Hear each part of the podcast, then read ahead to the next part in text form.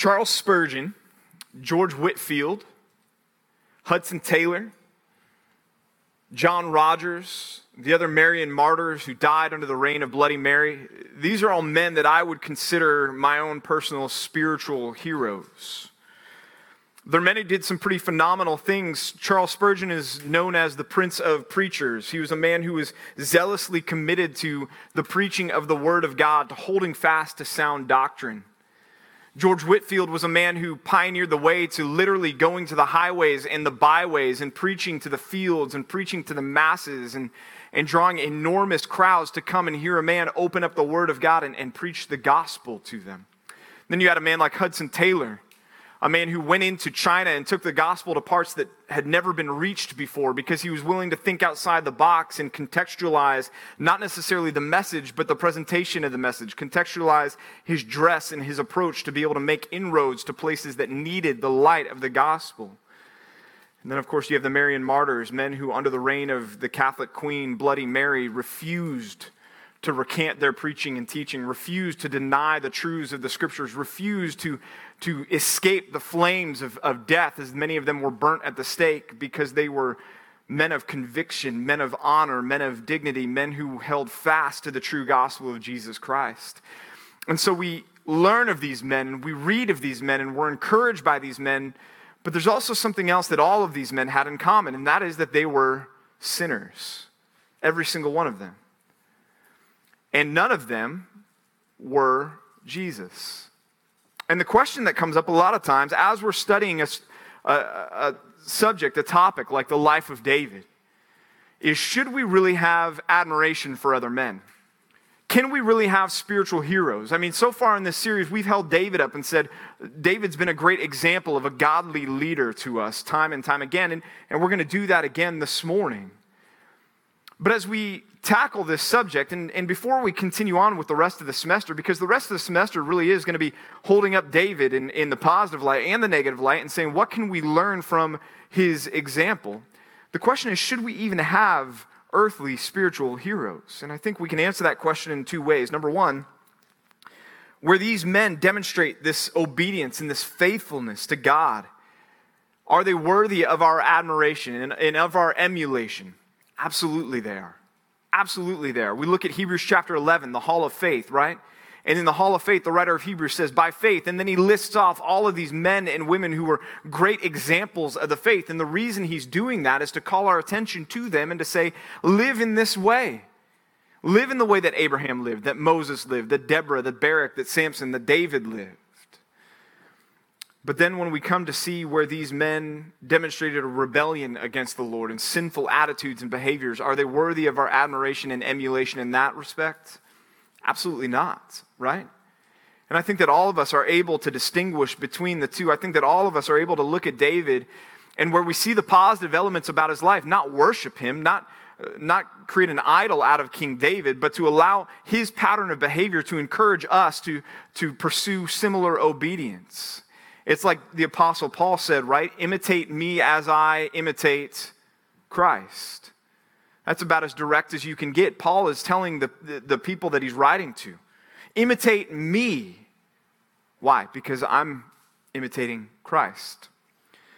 And so, as we get into our text together this morning, again, we're going to see from David strong, godly, biblical leadership, very much worthy of our attention, our admiration, and most importantly, our emulation. But to get into the text, I want us to look back again to, to frame everything that we're going to look at this morning together in, from 2 Samuel chapter 3, verse 1. 2 Samuel chapter 3, verse 1 is that verse that summarizes what's going on. And it says, There was a long war between the house of Saul and the house of David. See, the, the moment that we left off last week with the death of Abner, and now we get into chapter 4, and, and the, the, the action as we're reading is just flying at us fast and furious. But we have to remember that this war, this conflict, was two years long at least. That's as long as, as Ishbosheth's reign was in place there. And it may have started before that and, and continued a little ways after that. But here you have this long, drawn out conflict that's taking place. And more than that, the summary goes on in verse 1. It says that David grew stronger and stronger, while the house of Saul, the house of Ishbosheth, grew weaker and weaker. So that's the current state of affairs, drawing close to the end of this two year war, two plus year war, when we pick up in 2 Samuel chapter 4, verse 1, and we read When Ishbosheth, Saul's son, heard that Abner had died at Hebron, his courage failed, and all Israel was dismayed. Here's a rather effeminate drawing of Abner being killed by Joab.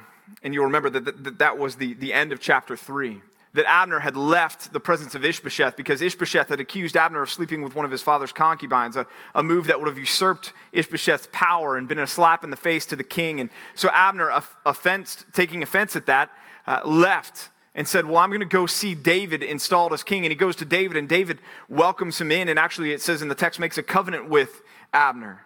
Well, Joab, who was still angry with Abner because of the death of Asahel, his brother, who died in battle at the hands of Abner, Joab decided that he was going to take vengeance into his own hands against Abner, and he corners him in the gateway at the entrance to the city, and he ends up stabbing him in the stomach and, and killing him. And so it finds out in, in chapter 4, verse 1, we find out that, that Ishbosheth is made aware of this. And it says that his courage failed him, and he was dismayed. It's becoming a pattern in the book of 2 Samuel to find reactions that we don't expect. Because if, if Ishbosheth and Abner had this fallout, and if Abner left Ishbosheth and went to his rival, went to David and said to Ishbosheth, I'm going to go see that David is installed as the true king over all of Israel, you would think that Ishbosheth wouldn't be on great terms with Abner, that Ishbosheth wouldn't harbor great feelings about Abner. And so when he finds out that Abner dies, from a, a fleshly perspective, we might think that there was a little bit of, of rejoicing going on there. We might think that he was excited about that, that maybe he thought, well, hey, look, there's karma, to use a, a, a phrase from our vernacular today. But that's not the reaction we see. What we see from Ishbosheth is we see a man that's, uh, that's utterly paralyzed with terror and fear now. When it says that his courage failed him, it, it means that his hands grew weak. And it's that idea that he, he had no strength left in him to, to fight. He had no strength left in him to, to battle any longer. And then it says that he, he and all Israel with him, all those who were still loyal to Ishbosheth, were dismayed. That word dismayed in the Hebrew is a word that means horrified and terrified. But again, why? Why would the death of Abner produce that reaction in Ishbosheth and his followers? Well, it's possible that Ishbosheth maybe thought that Abner would return to him. Perhaps he thought, you know what, Abner's going to come to his senses one day, and he'll come back to me because he'll see that, that David is the man who is the enemy of, of his former boss, his uncle, and, and then he'll come back to me, and, and everything will be great. Maybe that's it. But even if that's not it, even if, if he had no hope of ever having Abner come back again, the fact that Abner was still alive would have been a little bit of a security blanket for Ishbosheth. Because deep down, Abner still had a loyalty to Saul and loyalty to the house of Saul. You'll understand and, and see and, and recognize that when he's accused of sleeping with one of Saul's concubines, Abner could have just killed Ishbosheth at that point, couldn't he?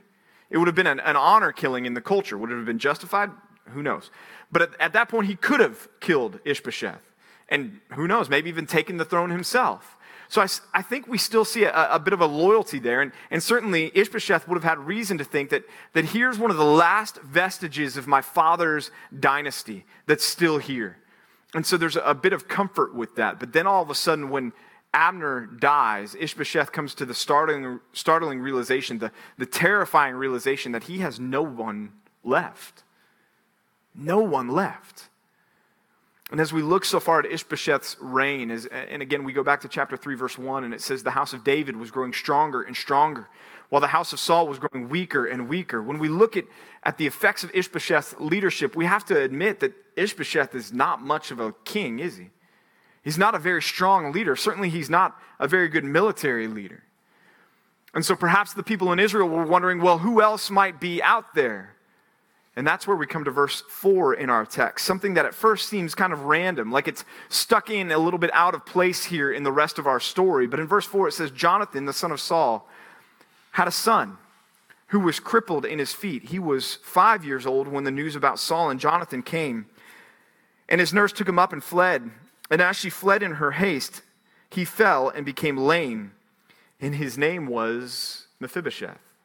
We read that verse, and it doesn't seem to fit with the rest of the context in the chapter. But here's what I think the, the author is doing for us I think what the author is doing for us is he's picturing the hopelessness of Israel. I think he's showing us that Israel was with, without a, a, good leader already installed, and the only other option was this son of Jonathan, Mephibosheth. He was the only other one that could potentially lay claim to the throne if Ishbosheth was deposed or if Ish- Ishbosheth was killed in battle. And here you have Mephibosheth, who would have been seven, eight, nine years old at the time, and he was also lame. He was crippled in his feet. So he wasn't a king who could lead in battle. He wasn't a king who could command the respect of his people at the time. And so it's hopeless. It's a, it's a position where you understand the dismay that overtakes Ishbosheth and all of Israel. But I think what the author is showing us, and what the narrator is showing us, what God is showing us, is that this is the outcome of rebellion and disobedience.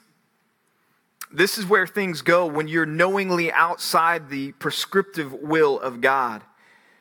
Ishbosheth had no right to the throne. He knew that. Abner knew that. In fact, the people of Israel knew that. And yet, Ishbosheth grabbed the reins himself. Abner grabbed the reins himself and said, You know what? This is maybe not what God's prescriptive will is, but I don't care about that. This is what I'm going to choose to do anyways. It's ungodly leadership on full display. And this morning, point number one for us is we need to avoid the perils of ungodly leadership. We need to avoid the perils of ungodly leadership. Again, 1 Corinthians 10 11 and 12.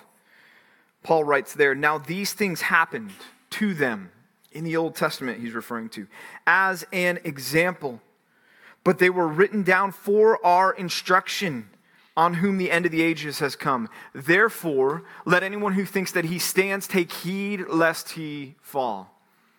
So there we have, again, Paul pointing out to us look, these things were written down in the Old Testament. They actually happened to them, but for us, they're written down for our instruction so that what? We might learn from them, so that we don't repeat the same mistakes. So, yes, we can learn from the good, and we'll see that a little bit later on in our passage, but we can also learn from the bad, which we certainly find here depicted in the, the crumbling of this kingdom under the reign and leadership, ungodly leadership of Ishbosheth. How do we do this? How do we avoid the, the perils of ungodly leadership? Just a couple thoughts. First, if you find that you are under ungodly leadership, get out. Get out. And here's what I, I don't mean by that I, I don't mean that if you find that you're under secular leadership. If you work for a company, you've got a boss who's not a Christian, I'm not saying that you need to quit your job. That, that's not tenable, is it? If you work for a company and your boss is a Christian, great, praise God. But if you find yourself in a situation where you're working for a company and you know that the leadership is corrupt, you know that it's underhanded, you know that there's deceit, you know that there's open rebellion to God and there's, there's celebration of sin in that company and in that leadership structure, that's not where you want to be because God's not going to honor that position. And so I get it that you can't just wake up today and say, okay, well, fine, then I'm going to quit my job today. But I would encourage you to start praying and looking and thinking about other opportunities that might put you in a situation where you're not working for somebody who's in blatant, open, consistent rebellion against the Lord. Second, if you're the leader, have a circle of accountability around you of men who you do not lead. Have a circle of your peers who are going to be there and able to hold you accountable. Men who aren't directly under your leadership men who can stand up to you and not worry about their job security. Third, make biblical decisions for those you lead. And this impacts all of us, whether you're a boss or an employee or you've got a leadership circle at home or a leadership circle in the church. Make biblical decisions for those you lead. And we've talked about that in the previous weeks. What that looks like by really praying about it, pushing back from the table, seeking confirmation from others on that. Fourth, pray. We keep coming back to this one, don't we? Pray. Pray for discernment and wisdom to lead with integrity. Pray for accountability, both the, the positive accountability of confirming the, your leadership, your, your integrity, and, and also pray for accountability for people to come in your life and, and call you on the carpet when things are out of line, like we talked about at the men's conference this past weekend. Pray. And then finally, if you find that you yourself have been an ungodly leader, that you've compromised, that, that when it comes to making decisions, whether it's your company or your home or wherever it may be, those, with those that you lead, and you've compromised your integrity, then let me encourage you, number one, to con- confess that. Second, repent. Turn from that. Declare, I'm, I'm, I'm done with this. I'm not going to do this any longer. I'm not going to behave these, this way any longer. Third, seek forgiveness from those that you've wronged. And four, correct course. This ungodly leadership, leadership that's openly rebellious to the clear will of God, leadership that refuses to submit to the sovereignty and authority of God, can only lead to ultimate failure. In fact, I was reading in Proverbs this morning, Proverbs chapter 12, verse 2. Proverbs 12, 2. A good man obtains favor from the Lord, but a man of evil devices he condemns. The CSB translation says, A man who plots, a man who schemes, he condemns. Proverbs 12, verse 3 No one is established by wickedness but the root of the righteous will never be moved. Verse 7 The wicked are overthrown and are no more, but the house of the righteous will stand. There's no benefit for us in ungodly leadership. We may enjoy temporary success when it comes from an earthly perspective, but in the long run, uh, there's a lot of damage that can come from that. For some, it's going to be on an eternal scale. For some, it will be that you'll stand before Christ on the final day and he will say, Depart from me, I never knew you. For others, it's going to end up in, in broken marriages, broken families, failed businesses, destroyed testimonies. And all of us will one day have to appear before the judgment seat of Christ, 2 Corinthians 5:10.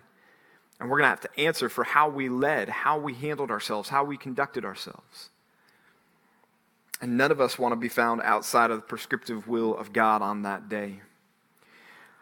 Well, things were not going to get any better for Israel. Israel was going weaker and weaker. The house of Ishbosheth, the house of Saul, was growing weaker and weaker. And we see the, the culmination of all this as the text continues. We find these two new characters who come on the scene in Baanah and Rechab.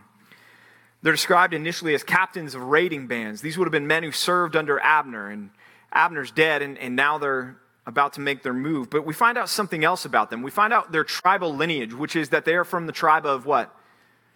Benjamin. Who else was from the tribe of Benjamin? Saul. And then by extension, Ishbosheth. So these men are from the same tribe as Saul, the same tribe as Ishbosheth. And, and that's not information that's provided just free of charge on accident that doesn't matter.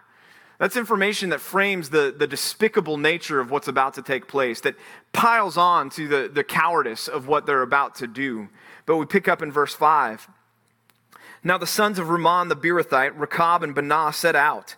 And about the heat of the day, they came to the house of Ishbosheth. And as he was taking his noonday rest, and they came into the midst of the house as if to get wheat, and they stabbed him in the stomach.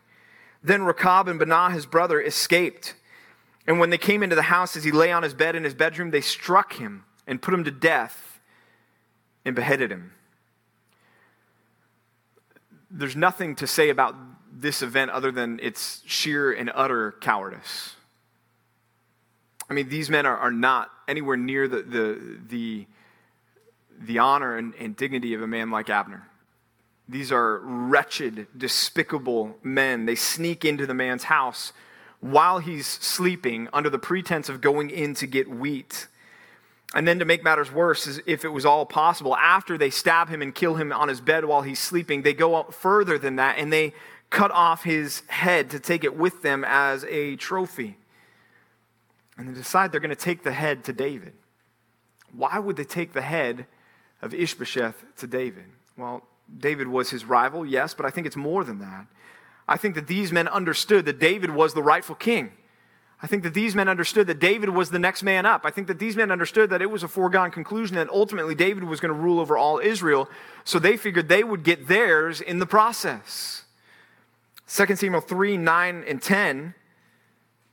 This is Abner speaking to Ishbosheth. He says, God do so to Abner and more also, if I do not accomplish for David what the Lord has sworn to him.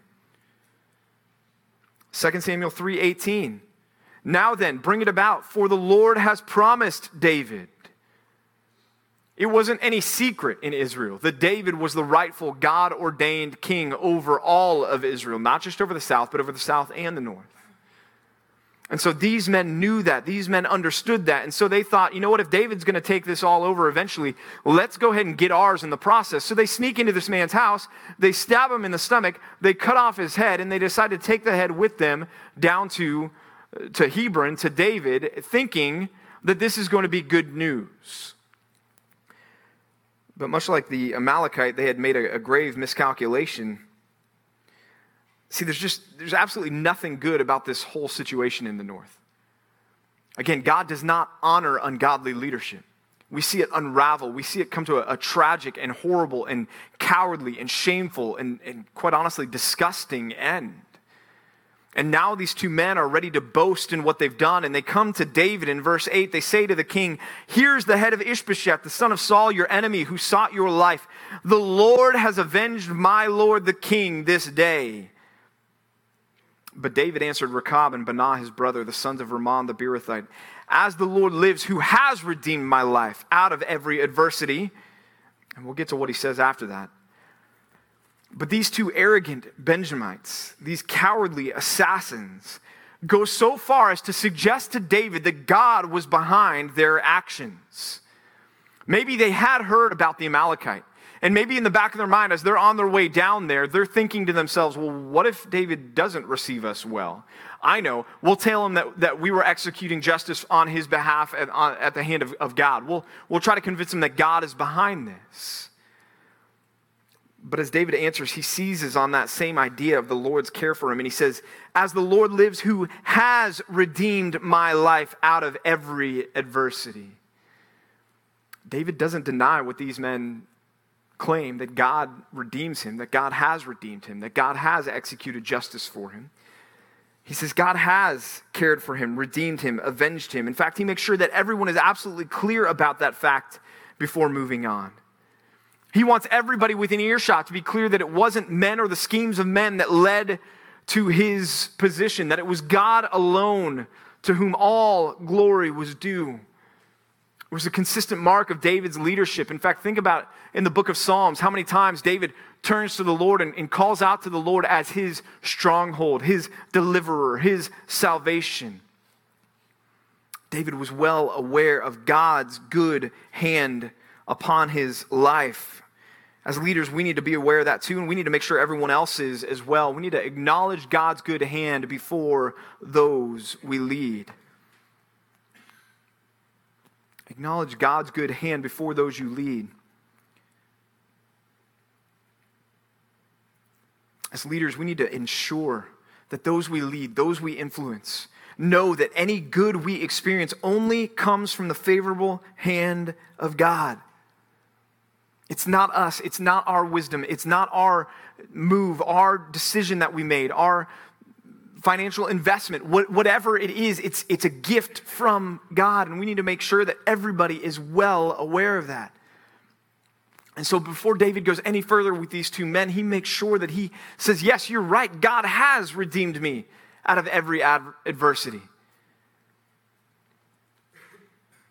You know, as we think about Compass 2020 and, and looking forward to what God is going to do, what He's already done through blessing our efforts and endeavors here. We don't want to trivialize those things. What we're not talking about here is sweeping the good under the carpet and saying, well, we can't boast in this, so let's just not acknowledge it. That's not what we're saying at all. We're saying, yes, let's recognize these things, let's celebrate these things, but let's make sure that God is exalted, that God is glorified, that God is worshiped as we celebrate these things. And so, as we hit these milestones and these markers, like being able to go into escrow on 145 or seeing the, the pledges come in and things like that, we're excited about that. But as a leadership, I can tell you that we are mindful that this is not going to happen based on our own wisdom or our own winsomeness or our own ability to persuade or convince. We need God behind this. And as we see God respond, we want to make sure that He is front and center with all of it, receiving all of the glory for it. Because it has to be Him what do we do with ourselves? We follow Paul's lead in 2 Corinthians 12 9 as he's praying to the Lord, Lord, remove this thorn from my flesh. He hears back, but he said to me, My grace is sufficient for you, For my power is made perfect in weakness. Paul says, Therefore, I will boast all the more gladly of my weaknesses, so that the power of Christ may rest on me. Look, where I'm weak and God complements that, God supplements that by bringing others into my life or by giving me the grace to, to sustain, I'm going to make sure that He is broadcast, that He is trumpeted, that He receives the glory. How can we practically do this in our own spheres of leadership? Well, number one, take time to publicly acknowledge what God has done for you. Take time to publicly acknowledge what God has done for you. Make that part of your testimony at work.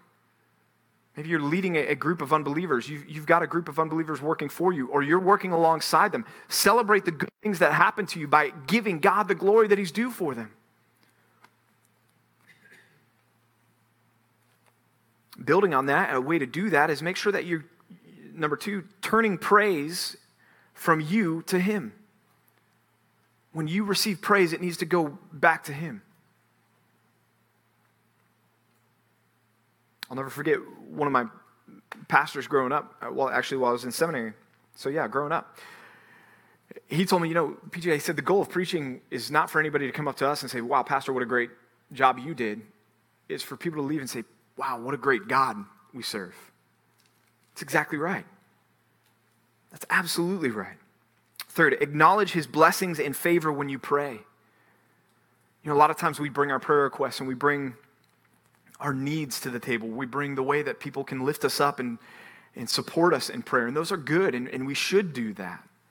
It's an exercise of dependence on God. It's glorifying Him through expressing our, our dependence, our need to Him. But we also need to make sure that we're rejoicing, acknowledging the blessings that He's given us.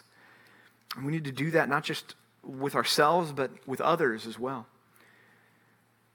Fourth, we need to see that our everyday speech is, is marked by references to God's goodness and our dependence upon Him. We need to see everything that we are utterly dependent on Him for. In Colossians chapter 1, Paul says that in Christ all things hold together.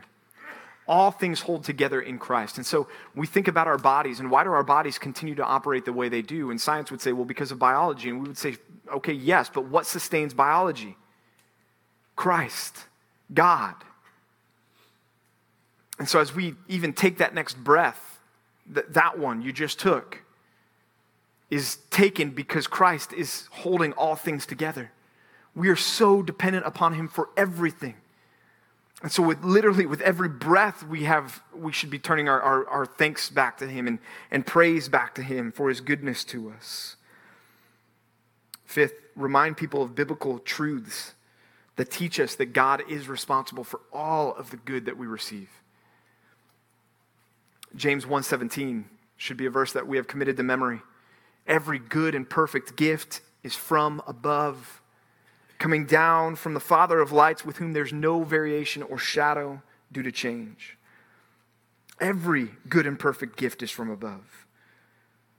Or Psalm 23 The Lord is my shepherd, I shall not want. He makes me lie down in green pastures. He leads me beside still waters. He restores my soul. He leads me in paths of righteousness for his name's sake.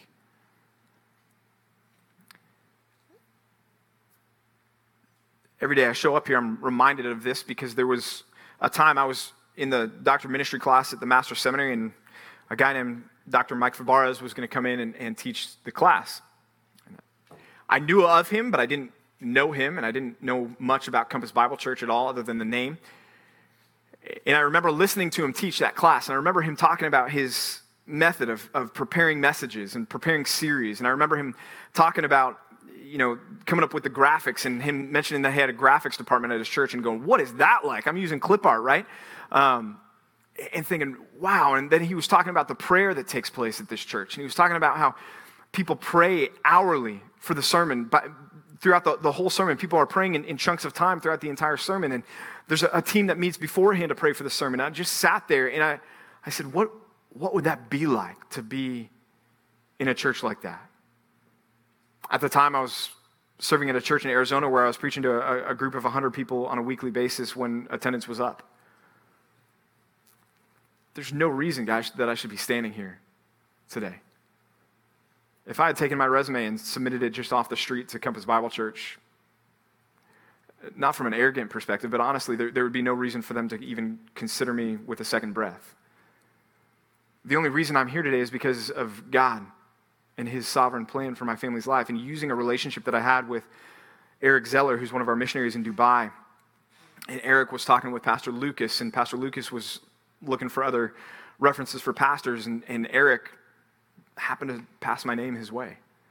That's God, guys. That's, that's totally God. So every time I walk in this place, every time I, I'm able to stand up and preach to you, I'm thankful for what God has done. David knew very well who was responsible for the good he had experienced. It was most definitely not these two assassins. David's words, in fact, as he continues, it's interesting. We see this bit of irony here because at the beginning of chapter 4, you find Ishbosheth and his courage has, has left him and he's dismayed. He's terrified. He's horrified. Meanwhile, these two assassins are in the dark corner rubbing their hands together, thinking about their next move and how they're going to get theirs in this process and uh, receive power and glory and prestige and everything else for being able to, to knock off Ishbosheth. But now that they've done that and they're coming to the man that they thought was going to glorify them, what they experience is they experience the the failure of their own courage and the utter dismay that Ishbosheth felt overtakes them verse 9. David answered Rechab and Baanah, his brother, As the Lord lives, who has redeemed my life out of every adversity. That word's hard for me this morning. When one told me, Behold, Saul is dead, and thought he was bringing good news, I seized him and killed him at Ziklag, which was the reward I gave him for his news. How much more? When wicked men have killed a righteous man in his own house on his bed, shall I not now require his blood at your hand and destroy you from the earth? When David refers to Ishbosheth as a righteous man, he's not saying that he's blameless. He's not saying that he's innocent. He's not saying that he's a, a man of God. What he's saying is he didn't deserve the outcome that he received. He's saying, You, you killed a man for, for no cause, basically, is what he's telling these two men. How much more? Shall I not now only require his blood, but now I'm going to destroy you from the earth? It's interesting. David appeals to, to his past actions with the Amalekite. In the court of law, there's something when an attorney is doing something that's under objection, but he says he thinks back to a time when this has been done previously in another case. He appeals to what? Precedent, right? And he says, look, it was done here, so it should be done here. It would, it would be consistent. But a lot of times, that attorney, most of the time, I would imagine, I, I don't know, I'm, I'm not a lawyer, but I would imagine he's not appealing to one of his own cases. I would uh, imagine most of the time he's appealing to somebody else's case. But David appeals to his own consistency, his own integrity. And he looks back at what he did with the Amalekite. When one told me, Behold, Saul is dead, and thought he was bringing good news, I seized him and killed him, which was the reward I gave him for his news. David's appealing to his consistent track record. What would be surprising is if David didn't execute these two. That would be shocking. If David embraced these two, if David gave them positions in his military council, we would be stepping back saying, well, what happened to the man who killed the, the Amalekite? What happened to the man who publicly cursed Joab for killing Abner? David, what's going on? Why are you compromising like this? But as it is, David remains consistent. In fact, let's get a, just a, a, a quick look at David's leadership resume so far, 30,000 foot view. First, we find in 1 Samuel chapter 22, David flees from Saul. First time, and he goes out, the arrow is shot, and Jonathan says, Go and get it. And so David gets up and he leaves, and then he's joined by a, a group of 400 men. And this 400 men are described as everyone who is in distress, everyone who is in debt, everyone who is bitter in soul and he became commander over them. Now, if somebody's being sent out to plant a church, my guess is they're not going to ask for this group of people. But this is the group of people that God brought to David. And David became their leader. 1 Samuel 24, as we see David's leadership with them, again, as I've referenced the past couple weeks, he convinces them, hey, I'm not going to kill Saul. Yes, he's been delivered into our hands, but this is not the time. I'm not going to raise my hand against the Lord's anointed. And he exercises his leadership there, and he leads them well there. 1 Samuel 25, David and Nabal. We see a weakness in David where his own flesh and his own pride creeps in, but then when Abigail comes and confronts him, David is quick to confess and repent from that in the presence of his men. And he leads them to say, This is not right, and he turns them back away from committing that sin. 1 Samuel 26, again, David has Saul in his crosshairs, but again, leads his men well and says, I'm not going to raise my hand against the Lord's anointed. That's against God's will. We're not going to disobey, we're not going to transgress. 1 Samuel 27, uh, that's, that's not so great. He leads his men behind enemy lines into the Philistine territory because of his fear of, of Saul. We see a little bit of a slip up there. But then David rebounds in 1 Samuel chapter 30. He comes back to Ziklag, and all of his families and everybody else is gone, and the city's ransacked, and his men are ready to kill him, and he turns to the Lord. And then he rallies his men, and they go back and they take back all of their families and all of their possessions. 2 Samuel 1, the Amalekite comes with news that Saul and Jonathan are dead and that he killed Saul. And David not only executes that man for what he had professed to do, but then he publicly mourns for Saul and Jonathan and leads all of his men to do the same thing. And then in 2 Samuel chapter 2 and chapter 3, we find David react to the news of Abner's death by declaring his own innocence there, his own integrity there, and pronouncing a curse on Joab for doing something that was unjustified, something that was wrong. So, as I look at David's leadership so far, minus chapter 27 in 1 Samuel, I think we see a pretty strong leader. Wouldn't you agree? We see a man who's consistent, a man who's concerned for the, the righteousness that, that he has before the Lord, a man who's consist, concerned for the, the name of God and for obeying God. He's a man of, of war, a man of patience, a man of prayer, a man of passion, a man of decisiveness, a man of consistent conviction. David was the type of leader that his men never had to sit back and wonder, well, I wonder how David's going to react to this. They knew what was coming. They could count on what was coming. They could trust his consistency. And as men of God, men who lead well, we need to be men who boldly lead with consistent conviction. We need to boldly lead with consistent conviction. Consistency is a refreshing quality in a leader. Unfortunately, it's a rare quality in a lot of our leaders today. In fact, the whole political game is built on, upon the idea of making promises publicly to one group while you make concessions behind closed doors to another group. Because the thing that they're concerned about when it comes to politics is currying favor with as many people as you possibly can to win the votes. But a biblical leader is not concerned with currying favor of men.